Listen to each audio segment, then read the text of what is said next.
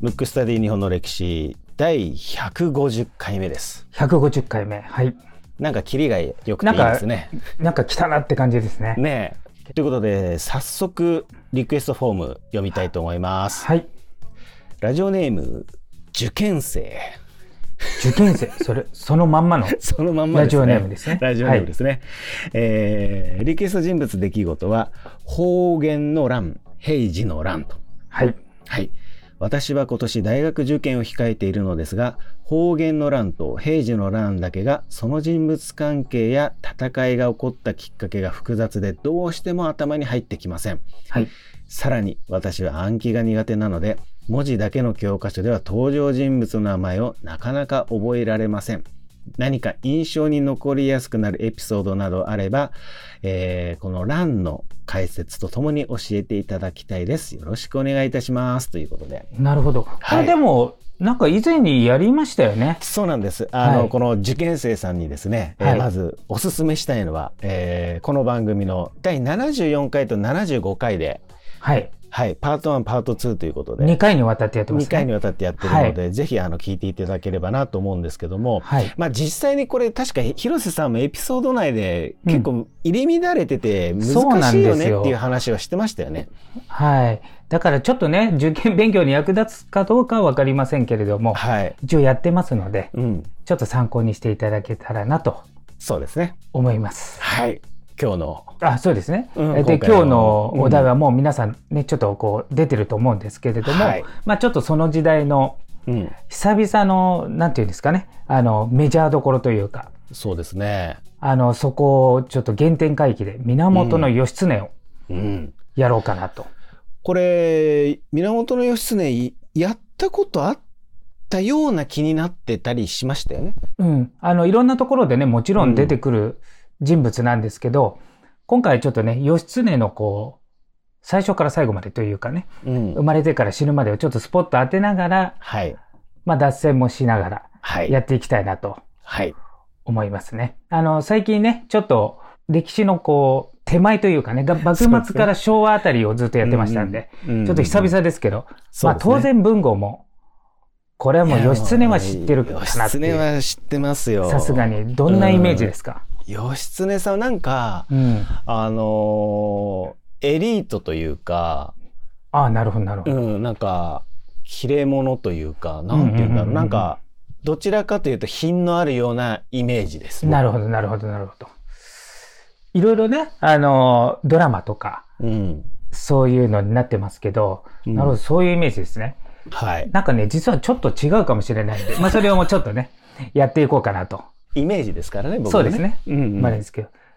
で、まずは、あの、まあ、生まれから行こうと思うんですけど、えっ、と、源の義朝という人の九男として生まれるわけですよ。うん。まあ、昔はね、もう割と子沢山が多いんで、まあ割とは早く死んじゃう人も多いので、はい。子供たくさん産んでる人が多いんですけど、九男。うん。うん。で、お母さんが時は御前っていうね。うん。うんうん。この時代、えーな、なんとか御前とかよく出てくるんですけど、時は御前。うん。うん。で、ちっちゃい頃の名前。これちょっと文語でも知ってんじゃないかなっていう。はい。わかります？小さい頃なんて言われてたか？なんとか若丸じゃなかったですか？あ、惜しい。。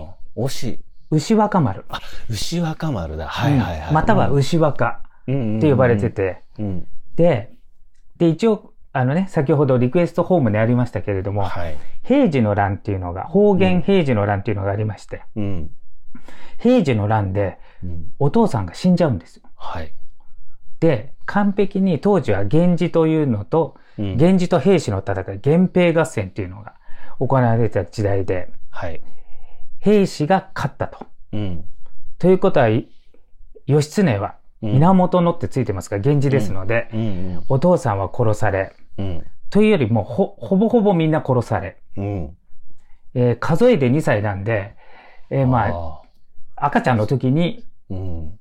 お父さんを殺されて、自分も殺されかかったんですけど、うん。まあ一応あの、お寺に預けてお坊さんになるんだったら一応命だけ許すって言われて、まあ生かされると。はい。まあ赤ちゃんの時だから、あの、義経自体覚えてないと思うんですけどね。う。うんん。その後、鞍馬寺っていう、京都の、えー北の方にあるはい。お寺に預けられて、うん。そこで幼少期を過ごすわけですよ。はい。ただ、記憶がないんです、その時。だからどういうふうに、どういうふうに育ったかっていうのは全然わからないんで、まあ、ただ、だこの時代ってね、時代劇とかになってフィクションが多いんで、うん。うん。だからいろんな物語として語られてるんですけど、はい実際は何をしてどうしてたっていう記録はほぼないんですよ。うんうん。うん。で、その後、まあ、元服っていうのをするんですね。まあ、うん今でいう成人式。はいね。これを通常は、当然源氏の、まあ、文庫が最初のイメージで言ったように、うん。あの、名門ですから。うん。だから皆に祝福されて、元服っていうのをするんですけど、誰もいないんで、うんうん。肉親がいないんで、一人で元服をして義経となろうと。うん。で、その後、まあ自分は、まあそもそもお坊さんになるってことで命を許されたんだけれども、だからね、えっ、と、同じお母さんから、うん。えー生まれた、うん要するにお父さんもお母さんも同じ兄弟が、えっ、と、義経入れて3兄弟だって全員男なんですけど、はい。2人はそのままお坊さんになるんですよ。うん。で、義経は嫌だとうんうん。言って、うん。京都から欧州藤原市っていうところにはいはい。行くわけですよ。うん。聞いたことありますよ。なんか、欧州藤原氏はね。あの、これね、リクエストホームにも結構来てますので、うん。まあ、どこかでやろうかなと思うんですけど、はい。やっぱお坊さんになりたくないのと、うん。やっぱ兵士のこう、監視下に置かれてますから、うん。その生活が嫌だってことで、うんうん。欧州藤原市、えー東北地方に行くんですね。はい。で、そこで過ごしてた時に、うん。持ち人王っていう人がいるんですよ。これ文庫はは初耳ですか？もちろん。もちろん。もちろん初耳ですね。うん。で、この人が、うん。当時は兵士の、平家、兵士とか平家って言いますけど、はい。の世の中なんで、うん。当然、その貴族、天皇家とか摂関家とかも、兵士寄りの人が多い中、うん。ちょっと力が弱まったとうん。いうことで、えー、後白河法皇っていうね、うん。えー、法皇ですね。法皇っていうのは、天皇を退いて上皇ってなって、さらにお坊さんになった人を法皇って言いますけれども、が、今なら平家倒せるんじゃないかっていうことで、うん。後白河法皇のうん。王子、子供である持人王が、はい。兵士を、あ、もう、日本全国にいる源氏に向かって、うん。兵士をやっつけろっていうね、うん。うん。命令を出すわけですよ。はい。それに反応したのが、源頼朝、うん。義経のお兄ちゃんなんです。はい。あの、母違いのお父さんが同じのうん。お兄ちゃんうん。が挙兵すると。うん。それを欧州藤原氏にいた義経が聞いて、俺も参加したいっていうことで、うん。東北にいた藤原氏の元からうん。兄頼朝に会いに行くわけですよ。うん。で、当時頼朝は藤川の合戦っていうのをやって、はい。兵士に勝ったんですよ、そこでね。うん。あの、最初の、えっ、と、2番目の戦いですね。はいあの、勝ちまして、うん。いい気分の時に、うん。実実は弟がいたってことが初めてわかるわけですよ。ああ、なるほど。うんうん。みんな殺されたと思ってるしう、ん。まあだから、いえっ、と、どこに誰がいるってわかんない時代ですから。うん。で、ついに肉肉親がね、同じお父さんの血のつながった弟がいるってことで大喜びで、うん。そこで感動の、まあ、えーいその、別れた時が赤ちゃんなんで、はい。再会というよりも初対面ですね。そうですよね。そうそう、初対面するわけですよ。うん。そこで頼朝と義経が、まあ、初めて会って。うん。で、その時ちょっと後に、えっ、と、さらに義経からするとお兄ちゃん、うん。頼朝からすると弟のはい則頼っていうのがうん。合流して、うん。こっからこの3人が中心にこの話がちょっと展開されるんですけど、結構生き残ってましたね。そうなんですよ。うん。結構ね、隠し隠ししながら、ほとんど、うんまあ当然大人は殺されてるんです。うんうん。だけれどもあ、そっかそっうんか。子供。うん。だからそれからもう20年ぐらい経った話ですよ。うんあの、平治の乱から20年ぐらい経って、えっ、と、頼朝が挙兵して、うん。それで、えー三兄弟揃うわけですよ。で、えっ、と、ここから、頼朝は鎌倉を拠点にして足場を固めると。まだ源氏が立ち上がったばっかりだから、いろんなものが整ってないので、うん。えー自分は鎌倉に残って政治とか、その基盤を固めると。で、実際に平家をやっつけるのは、うん。義経と、えー、範頼。うん。この二人に任せる。要するに分担したわけですよ。で、まあそれでやっていこうって言った時に、うん。第三の勢力が出てくるわけです。で、もともとはへ平家だけ、まあ平家が牛耳ってた。うん。そこでちょっと力が弱まった時に、持人王の、まあ、領事って言うんですけどね、命令のこと。うん領事を聞いて立ち上がった中心が頼朝だけど、うん。もう一つ第三局も立ち上がったんですよ。うん。うん。これ同じ源氏だけれども、うん。頼朝とは合流せず、うん。むしろちょっと嫌い。おー、なるほど。なぜかというと、頼朝と義経のお父お父さんは、うん。えー義朝。うん。それの弟の子供なんですよ。なるほど。うん。うん。その弟っていうのはお兄ちゃんに殺されてるんで、だから、殺した側の子孫がうん。うん。頼朝と義経。はい。殺された側の、今回また第三局で立ち上がったのが、木曽の義仲っていうのが立ち上がったんですよ。うん。まあ、源の義、えー義仲とも言いますけれども。うん。うん。これ文語知ってます？いや、知らないです知ね。らない、うん 知らないですよね。はい。で、立ち上がって、うん。で、頼朝が先に、その、立ち上がったんだけれども、うん。えー兵士っていうのは京都にいるわけですよ、京に。はい。はい。そこに先に行ったのが木曽義仲なんです。うん。うん。だから頼朝は先越されたんですよ。うん。ただ、頼朝は、まあ、あえてちょっとゆっくり京都に行こうと思ったのね。それはなぜぜかというと、うん。えっ、と、鎌倉がある東日本は、うん。その年、豊作だったんですよ。うん。ただ、その京都から西、えー中国、今でいう中国地方とか、はい。九州とかは凶作だったんですよ。うん。食べ物が、まあだから困ってる状態で、なるほどね。京都に行ったら、うんうん兵士っていうのはいっぱいいるから、それ食べさせないといけないから、おそらく苦労するだろうっていうこともあって、うん。うん。えー頼朝はままだその時期じゃないってことで、うん。京に入るのをちょっと一回遅らせたわけですよ。うん。その隙をついて第三勢力の木曽義仲っていうのが、京都に先に行って、なんと兵士を追い出すことに成功するわけですよ。ほう。はい。ということはこのね、今三つどもえの戦いになってるんですね。うんうん。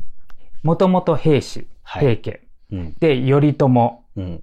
これは源氏、源の頼朝、源氏。はい。で、もう一つ源氏の木曽の義仲。はい。で、木曽の義仲が兵士を追い出したんで、うん京都、当時の政治の中心に牛耳ることになったんですよ。うん。その時点で木曽の義仲の天下になるわけですよ。はい。ただし、うん。兵兵士っていうのは逃げるときに、うん。当時の天皇の安徳天皇とうん。三種の神器を持って逃げるわけですよ。うんうんなので、京都は支配したけど、正当なものとして、やっぱね、当時は天皇が一応、えー中心ですから、はい。それを持って逃げられたので、うん。あの、京都の土地自体は抑えたけれども、うん。まだ、まあ、権力を握るまでにはいかないわけですね。うんうん要は、手の印みたいなものの三種の神器がないからないからですね。うん。で、その時に京都にいた、天皇じゃなくて、その退いた法皇、後白河法皇は京都にいたわけです。はい。で、後白河法皇は、京都にいて、まあ、最初ね、平家を追い出そうと思って来た木曽の、えー義仲うん。が、京都で恐ろしく評判が悪いわけですよ。なぜかというと、はいさっきも言ったように食べ物に困ったから、うん。京都中から略奪とかやっちゃってるんでうん。う、んうん当然京都の市民から、だったら兵士の方が良かったんじゃねえかとかうん。ね、そうですね。うん思って、あの、攻め込んだはいいけれども、うん統治するのがもうぐちゃぐちゃだったわけですよ。それで、まあ、木は熟したっていうことで、うん。後白河法皇の命を受けたうん。頼朝が、じゃあ今こそ京都行くぞとうん。いうことで、義経とうん。範頼はい。の連合軍を京都に送って、うん。結局木曽義仲が勝つわけですよ。うん。うん。うん。で、このあたりから義経が歴史の表舞台に出てくるわけでうす。頼朝はもともと源氏の本当の直系の御曹司、はい。要するに長男、棟梁。はい。うん。で義経は弟なんで、うん。えっ、と、さらに生きてるかどうかもわかんなかったんで、この京都の木曽義仲を倒したあたりで、うんちょっと名前が、お、そういう源氏の御曹司がいたんだっていうことで、名前が出てくるわけですよ。はい。で、京都で、まあ、やっつけたですけれども、だから木曽義仲はそこで死ぬんですよ。けど、まだ兵士は残ってる。プラス、木曽義仲に追い出されて、えー京都から一回九州の方行くんですよ。うん。なぜかというと、西の方は、えっ、と、兵士に割とこう、近い人たち、はい。平家側の人たちが多く住んでたんで、そっちに逃げるわけですよ。はい。うん。で、木曽義仲と義経とか、範頼が戦ってる間にうん、兵士がまた力つけたわけですよ。うん。うん。で、兵士が前世の時って、うん。うん。京都から都を一回移してるんですよ。平清盛っていうね、兵士の棟梁が。うん。それが、福原っていうところに移したわけですよ。はい。今日。福原って知ってます？今で言うとどこか。広島？推し。神神神戸。あ、神戸。はいはい。そう。もともと神戸に都を移したわけですよ。清盛がいた時。うんで、もう一回京都に移して、だからもともと福原っていうのは、平氏、平家が、こう、開拓したっていうか、はい。で、そこに行って、まあ、うん九州からまたそこに戻り、だから京都に近いところに来て、うん。また力を盛り返しちゃったわけですよ。うん。うん。そしたら、京都っていうのは、さっき言った木曽の義仲、木曽義仲がいなくなり、うん。で、義経と範頼が京都にいたと。うん。で、まだ平家がまた力つけてるから、うんじゃあこれ叩かないといけないって言った時に、うん。ここでね、後白河法皇がまたね、すごい政治力なわけですよ。こここでキーパーソンが出てくるんですよ、法皇が。うん。どういうことかっていうとう、ん。もともと兵士を追い、追い出してくれって、源氏に頼んだのは後白河法皇なんですよ。はいまあまあ、えっ、と、命令出したのはその子供ですけどね。うん。それはなぜ、なんでそれをしたかって、かっていうと、兵士を追い出して、うん自分たちの権力を握るために、うん。源氏の力を借りようとしたわけですよ。うん。で、実際、あの、まあ、追い出すことには成功したけれども、うん。別に後白河法皇としては自分たち、自分のところに権力が来たわけではない。うん。っていうことで、これなかなか政治力ある人なんですよ。後白河法皇って。はいはい。って時に、義経は今京に残ってるんですね。はい義仲をうん。追い出して。うん。で、もう一人連合軍だった範頼っていうのは鎌倉に戻ってるんですよ。うん。で、その時義経をうん。呼んで、うん。後白河法皇が官職って言って、えっ、と、位を上げるわけですよ。はい。これ実はね、頼朝がめちゃくちゃ嫌うことなんですよ。なぜかというと、うん。頼朝が源氏の棟梁で、うん。その命令のもとに京都に行ってるから、うん。頼朝の命令外で、うん後白河法皇からめ、あの、位をもらうってことは、うん。後白河法皇についたんじゃないか。頼朝を通さないでやっちゃったから、なるほど。まあ、筋が通ってないってことですね。通ってない。うん。プラス、あの、頼朝は、うんか彼は政治力もあるし、うん。実際に人質に、あえっ、と、監視に置かれてるし、はいお父さんは平家に殺されてるから、うん。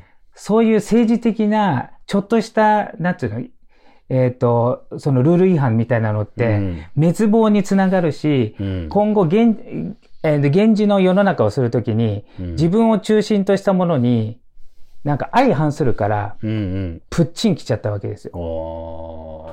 これで義経は一躍ヒーローだったのが、うん。頼朝から謹慎を言い渡されるわけですよ。まあ、天、天国から地獄みたいな、そうなんですよ。だから平家はもど、まだ力があるまんま、平家と戦う前に、うん。頼朝と義経が、うん。源氏同士で、ちょっとこう、対立みたいなのが起きるわけですよ。なるほど。ちょっと今もう時間なんで、はい。ちょっと引っ張るようですけど。まあ、この後白河上皇、え、法皇か。法ですね後白河法ここがまたね、、すごいんですよ。そこが絡んで。で、この兄弟間で、はい。ちょっと対立が起き、うんうん。でも、頼朝が棟梁ですから、うん。謹慎を、命令は出せるんで、はい謹慎を言い渡して、うん。で、さらにまだ平家がいる状態。しかも力を盛り返した段階で、うん。この後どうなるかっていうのは、うん。次回のパート2でパート2でということですね。お知らせしたいと思います。はい。ということで、えー、リスナーの皆さん、多いって思った人たくさんいると思うんですけども、はい。パート2をですね、ちょっと聞いていただきたいなと思います。はい。えー今回のテーマは、源義経、パート1でした。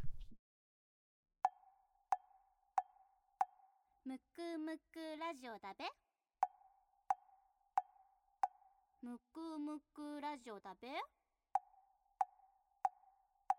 むくむくラジオだべ？